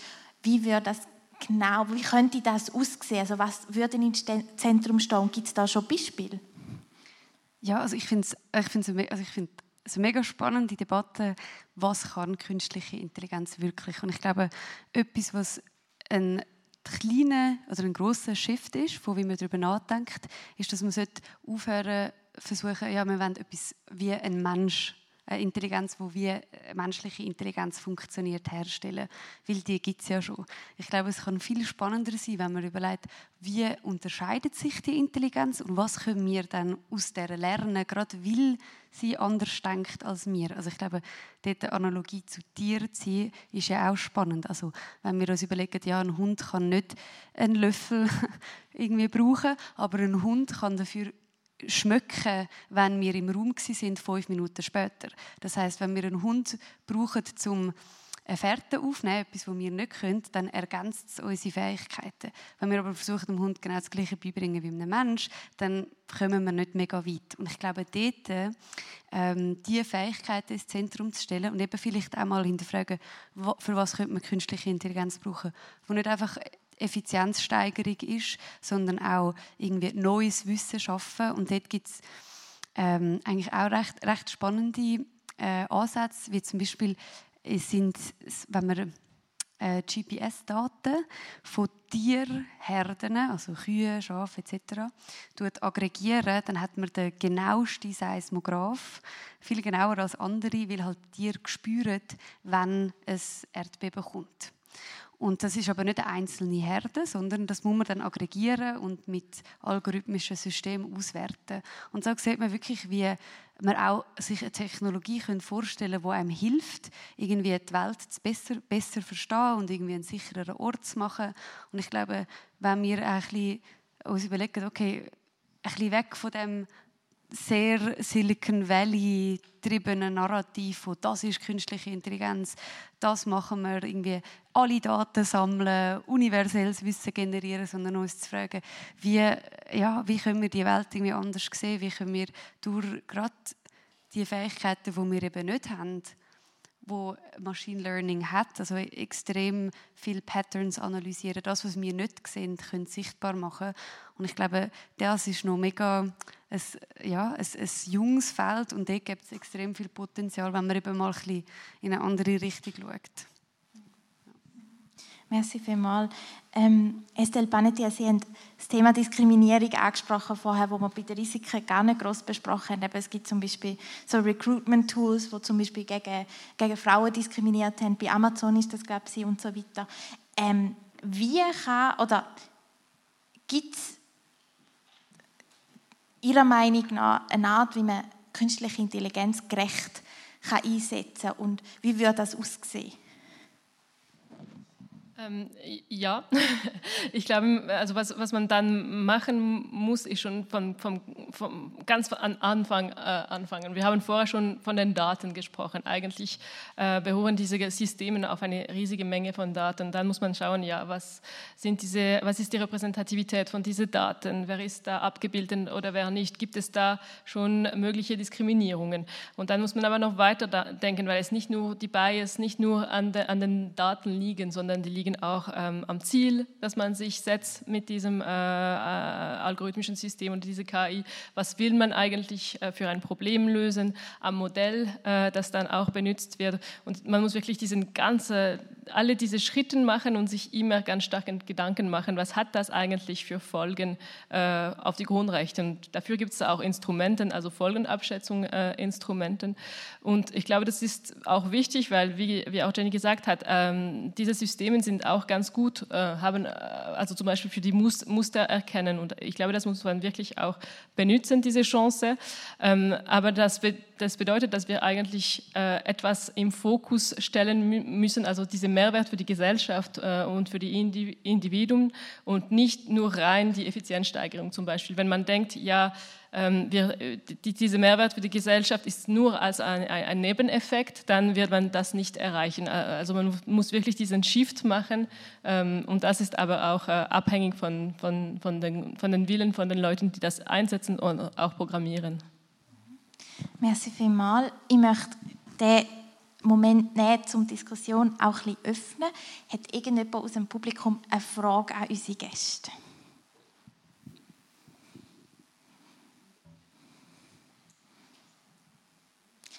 Wir haben nach dem, ja, wir haben nach dem ähm, Gespräch auch noch ein Apero. Da kann man natürlich dann auch noch über die Sachen diskutieren.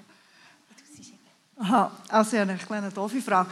Kann man davon ausgehen, dass man eigentlich alle dümmer werden, wenn, ja, wenn jetzt zum Beispiel jede Eröffnung von so einer Session wie hier mit ChatGPT generiert wird, werden ja die Daten immer ähnlicher. Also werden wir eigentlich immer dümmer, je mehr dass wir das brauchen.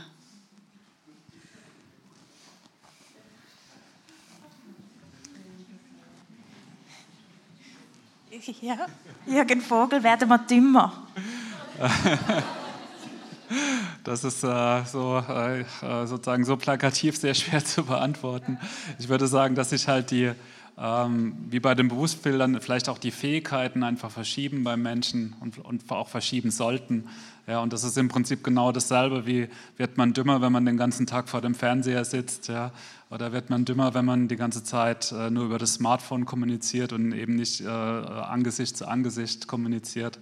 Und das, äh, ja, also die, sozusagen die, die Fähigkeiten und die Aufmerksamkeit und das Verhalten von den Menschen, das wird sich schon stark verändern durch diese Technologien. Ja, aber sozusagen dumm ist ja gleich eine Bewertung ja, ins Negative. Ja, ob das jetzt schlechter oder besser ist, ähm, ich glaube, das ist auch sehr individuell. Ja, also anders auf jeden Fall, ja, aber sozusagen intelligenter oder dümmer, das, äh, das lässt sich so, ich meine, das ist eine gute Frage, aber ich kann es nicht beantworten. Meine Hoffnung wäre, dass der Mensch eben sozusagen sein Level behält ja, oder dass er vielleicht sogar schlauer wird, ja, weil er äh, äh gezwungen ist, äh, über komplexere Themen nachzudenken, ja, wenn er das dann will. Ja. Mhm. Äh, ich glaube, äh, es gibt auch ähnliche Entwicklungen, äh, die wir schon gesehen haben. Zum Beispiel, die meisten von euch benutzen wahrscheinlich auch ein GPS oder Google Maps, um einen Brand zu nennen, wenn ihr in eine neue Stadt seid oder sogar im, im Alltag. Und dann hat man schon nicht mehr den gleichen, äh, die, die, gleiche Beziehung äh, mit den Orten oder mit der Stadt. Und, äh, und vielleicht dann ist man plötzlich auch ein bisschen verloren, wenn man eine, eine Karte anschauen muss, wenn, wenn, man da, ähm, wenn das nicht funktioniert. Ähm, und ich glaube, man muss einfach auch ganz stark bewusst werden, was ist eigentlich am Ändern an, an unseren Fähigkeiten. Und da, dafür ist auch sehr wichtig, dass Forschung getrieben wird, dass wir das auch ähm, ja, einfach schon wissen können, was sind diese Entwicklungen und dass wir dann auch vielleicht mit, durch Bildung oder durch andere Sachen auch noch dagegen was machen können, wenn wir äh, diese Entwicklung nicht, äh, nicht wollen von unseren Fähigkeiten. Gibt es andere Fragen? Dorthin ein.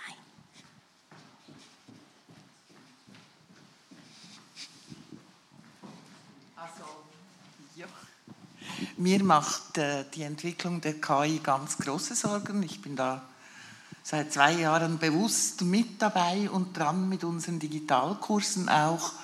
Und was Sie gesagt haben, Frau Panetti, dass die Schweiz einfach mal abwartet und der Bundesrat wartet auf die EU. Und so meine Frage, weltpolitisch werden heute Kriege so äh, durchaus gesteuert, wir erleben das aktuell, aber sagen wir jetzt, China und Russland futieren sich um unsere EU-Regeln.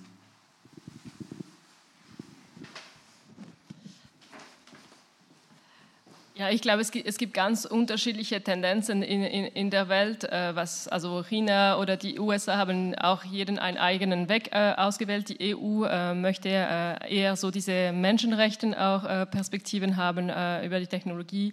Ähm, also das ist, was sie so betonen. Ähm, und ich glaube, es ist wie mit, mit, alles, also zum Beispiel auch mit Umweltschutz, man muss irgendwo anfangen. Man kann nicht, äh, wenn man dann sagt, ja, alles ist schon, äh, ist schon verloren, dann, äh, ja, dann kann man, steht man nicht mehr auf am, am Morgen. Merci. Gibt es noch weitere Fragen? Ja.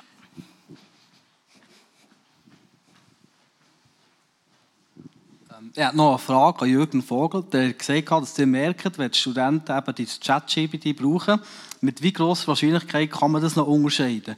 Und es ist ja manchmal schon fließend, Sie können es vielleicht noch abändern oder so. Kann man das wirklich jedes Mal sagen, das ist ChatGPT oder nicht? Oder ist es gleich manchmal schon schwierig? Ja, sehr schwer. Also im Prinzip ist es ja eine neue Dimension des Schummelns und es ist schon immer schwierig gewesen, das herauszufinden. Und, äh, und klar, wenn man jetzt einfach halt äh, die Antwort äh, eins zu eins nimmt, ja, und, und ich merke es meistens daran, ich stelle eine kurze Frage, ja, äh, Beantwortungszeit sind vielleicht drei oder fünf Minuten, dann bekomme ich zwei Seiten Text, ja, dann weiß ich schon, das ist nicht realistisch, ja, äh, das, äh, das kann ich nicht und das können auch Studenten, die schnell tippen können, können das einfach nicht, ja. Ähm, mein, daran kann ich das natürlich merken, aber ich kann natürlich ähm, auch häufig einfach keinen formalen Nachweis führen, dass das jetzt ein ähm, ein Beschiss war. Ja? Ähm, sozusagen, da müsste ich ja sozusagen, das ist das Thema Transparenz ja, und, und eben äh, und auch ähm, juristische äh, Beweiskraft. Ja, da müsste ich ja sozusagen genau sagen können, das hat ChatGPT generiert am so und so vielten. Ja, die Eingabe war so und so viel und der User sowieso hat das gemacht, ja, damit es dann eben sozusagen äh, prüfungsrechtlich äh, stichfest wird. Ja, und das kann ich natürlich nicht. Ja. Ähm, das heißt, als Dozent ähm, äh, ich mache es pragmatisch. Ja? Ähm, ich sage den Studenten, äh, entweder ihr dürft es benutzen ja, und dann, dann muss ich die Aufgaben aber anpassen. Also das, äh, den, den Aufwand muss ich dann als Dozent schon treiben. Äh, und ich habe mit Erschrecken festgestellt, dass eben so meine Standardklausur der letzten Jahre, das funktioniert einfach nicht mehr. Ja, das sind die Fragen von der Qualität her zu einfach. Ja, ChatGPT schüttelt das aus dem Ärmel ja, und, der, und der würde dann halt äh, da die Bestnote bekommen. Und das heißt, ich muss eben als Dozent ähm, eben nicht nur meine Lehrinhalte anpassen, sondern eben auch die Art und Weise, wie ich prüfe. Ja, also ich kann mir dann das auch nicht zu einfach machen. Ja, äh, eben das, was ich von den, von den anderen halten ja auch verlange, ist, dass sie kritisch darüber nachdenken. Das muss ich eben selber auch machen. Ja, und, und meine Lösung, die ich da gefunden habe, ist einfach die Aufgaben so ähm, spezifisch zu stellen, ja, dass das eben ein allgemeines Machine Learning Modell in der, momentan noch nicht beantworten kann. Ja, das heißt, Stichwort wäre eine Fallstudie. Ja, ich beschreibe sehr genau die Situation und sage eben, entwerfen Sie in Ihrer Lösung eine angepasste. Ja.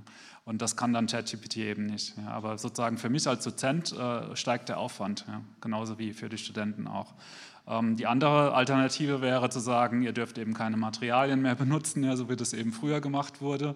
Ja, das nennt man dann Closed Book. Die, die, Leute kommen dann halt mit einem Stift und schreiben auf Papier das, was sie können. Ähm, bei Anführungsveranstaltungen ist auch das ein gangbarer Weg.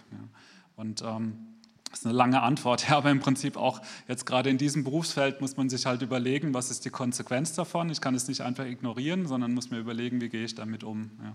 Und, äh, das wäre sozusagen eine der, der Hauptbotschaften von heute Abend auch. Ja. Gibt es noch weitere Fragen?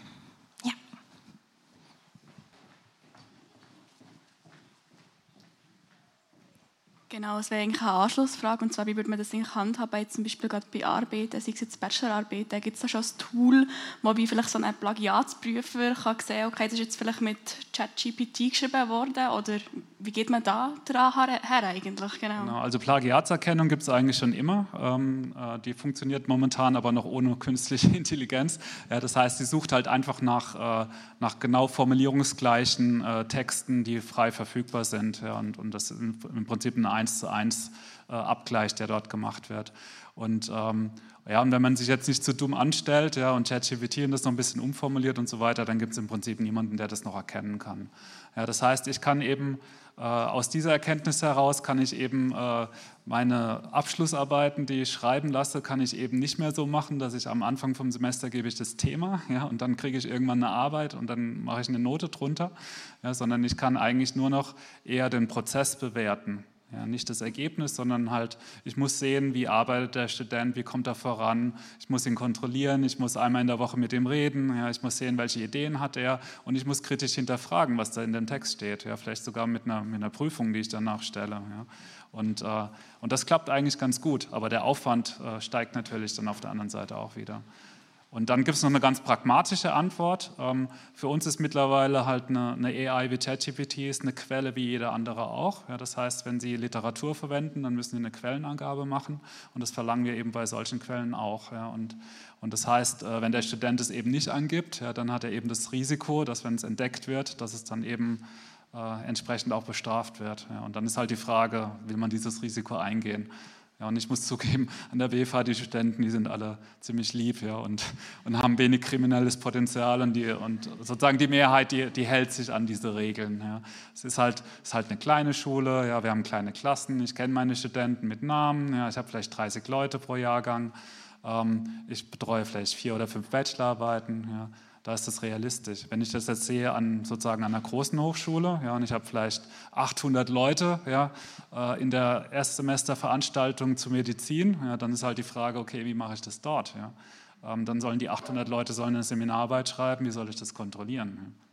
Habe ich keine Antwort drauf, keine, keine vernünftige. Zum Glück bin ich nicht in der Sparte. Also bei mir geht es ganz gut, einfach pragmatisch. In anderen Fällen ist es natürlich schon ein Problem. Und, und ähm, äh, die beste Lösung ist halt äh, transparent damit umzugehen wieder, ja, dass wir sagen, es sind die und die Regeln ja, und die Studenten, die die Regeln brechen, haben eben ein gewisses Risiko, dass sie dann eine, schlechte Note bekommen oder eben durchfallen. Äh, ja, ich habe auch noch eine Frage. Äh, wir haben 16 Prozent deutschsprachige Erwachsene, die ungenügende Grundkompetenzen verfügen, also ungenügend lesen und schreiben können, einfache Sätze. Wir haben 20 Prozent bis 25 Prozent, die nicht über die Grundlagen im, am Computer oder im, im, IKT verfügen. Wie bringen wir diese Anforderungen äh, der Digitalität und der IKT, wie bringen wir das zusammen mit, mit der Realität der Bevölkerung? Und den, und den Gefahren, die damit eben dann verbunden sind. Also das ist mir noch nicht so ganz klar. Ich habe da leider keine leichte Antwort darauf. ähm, also sozusagen die, ähm, äh, ich denke halt, die, sozusagen die, diese äh, Fähigkeiten, mit diesen Technologien umzugehen, ja, ähm, äh, klar, die sollten halt möglichst früh einfach im Lehrplan verankert werden und eben nicht erst auf Hochschulebene, ja, sondern im Prinzip ist es ja auch so, dass äh, selbst in der Primarschule fangen schon jetzt die, die Kinder an, mit dem Tablet zu üben und so weiter. Ja, und, und das ist einfach die, ähm, sozusagen der einfache Weg, ja, die, äh, den sinnvollen Umgang und den Nutzen und auch das Wissen über diese Technologien zu verbreitern. Aber jetzt sozusagen, wie man halt die, ähm, die Leute abholt, die damit Probleme haben, ich meine, das, das ist... Äh, da habe ich keine, keine gute didaktische Antwort dazu. Ja, also ich bin eben auf Hochschulebene und habe den, den Vorteil, dass die Leute, die zu mir kommen, dass die halt äh, sozusagen auf dem Niveau auch sind.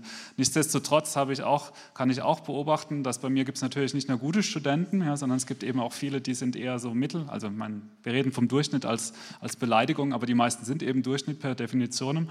Und dann gibt es eben viele, die, die halt eher so unter dem Durchschnitt sind.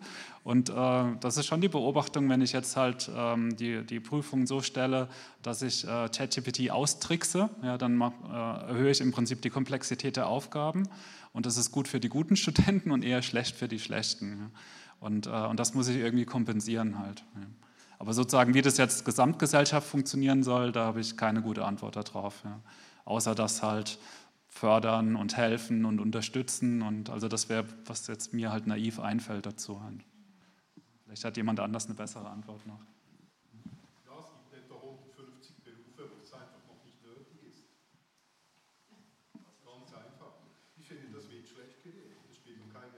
Ja, sicher. Das steht jetzt äh, für jemanden, der eine Straße macht oder auf dem Dach Ziegel verlegt, mhm. der braucht jetzt einfach noch nicht unbedingt ChatGPT-Kenntnisse. Deswegen ist er nicht weniger oder schlechter. Ich finde einfach, dass die Diskussion, die finde ich furchtbar. So, das, es gibt ganz viele Sachen, die wir heute dringend benötigen, handwerklich. Und da, die haben ganz andere Fragestellungen und das ist in einer anderen Welt. Ja, jein. Ja, also äh, ich denke, dass halt ähm, zum einen der technologische Fortschritt wird dazu führen, dass es halt dann, vielleicht nicht jetzt, ja, aber in Zukunft wird es äh, einfach halt sehr, sehr wenige Berufsfelder geben, so wie heute. Ja, also sozusagen, welche Berufe kommt man ohne Computer aus? Ja, oder in welchem Beruf muss ich nicht telefonieren können? Ja, und, und das, äh, das denke ich, das wird, wird sich verschieben, ja, diese Grenze. Ja. Und, ähm, und das heißt auch nicht, dass es immer furchtbar kompliziert sein muss. Ja? Sozusagen jeder kann halt, deswegen ist es so erfolgreich, jeder kann ein Smartphone bedienen. Ja? Ähm, also mit Ausnahmen natürlich. Ja? Aber sozusagen für die, für die breite Masse wird, wird wahrscheinlich die Technologie auch äh, halt einfach zugänglich sein. Ja? Einfach ähm, halt schon allein aus dem wirtschaftlichen Interesse der Firmen heraus. Ja. Und klar wird es Nischen geben, ja, wo man sagt, da braucht man das nicht, ja, aber äh, diese Nische, die wird immer kleiner werden, das ist schon klar.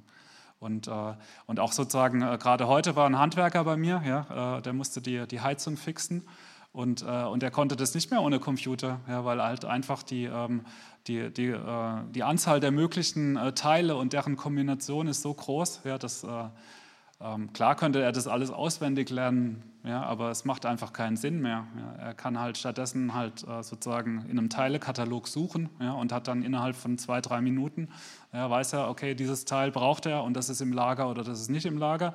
Und wenn es nicht im Lager ist, dann drückt er auf Bestellen und dann hat er es übermorgen. Das könnte man natürlich alles ohne machen, ja, aber sozusagen die, äh, die, die Vorteile liegen auf der Hand und deswegen denke ich, ist halt die Chance, dass wir äh, irgendwann sagen, wir brauchen das nicht, ist halt relativ gering. Mhm. Merci vielmals. Ich weise nochmal aufs Apero nachher hin. Da können wir die Diskussionen weiterführen, weil es ist halb. Ähm, ich möchte gleich noch zwei kurze Schlussfragen stellen. Die erste, weil ähm, das Thema auch beim, bei der ersten Cloud ist, ist ganz groß. Also das größte Wort ist Kontrollverlust gewesen. Und über das haben wir noch gar nicht geredet. ähm, und ja, man hat ganz oft die Zukunftsvisionen, eben so ein bisschen, ja, à la Matrix. Wie wahrscheinlich ist eine Matrix-Situation?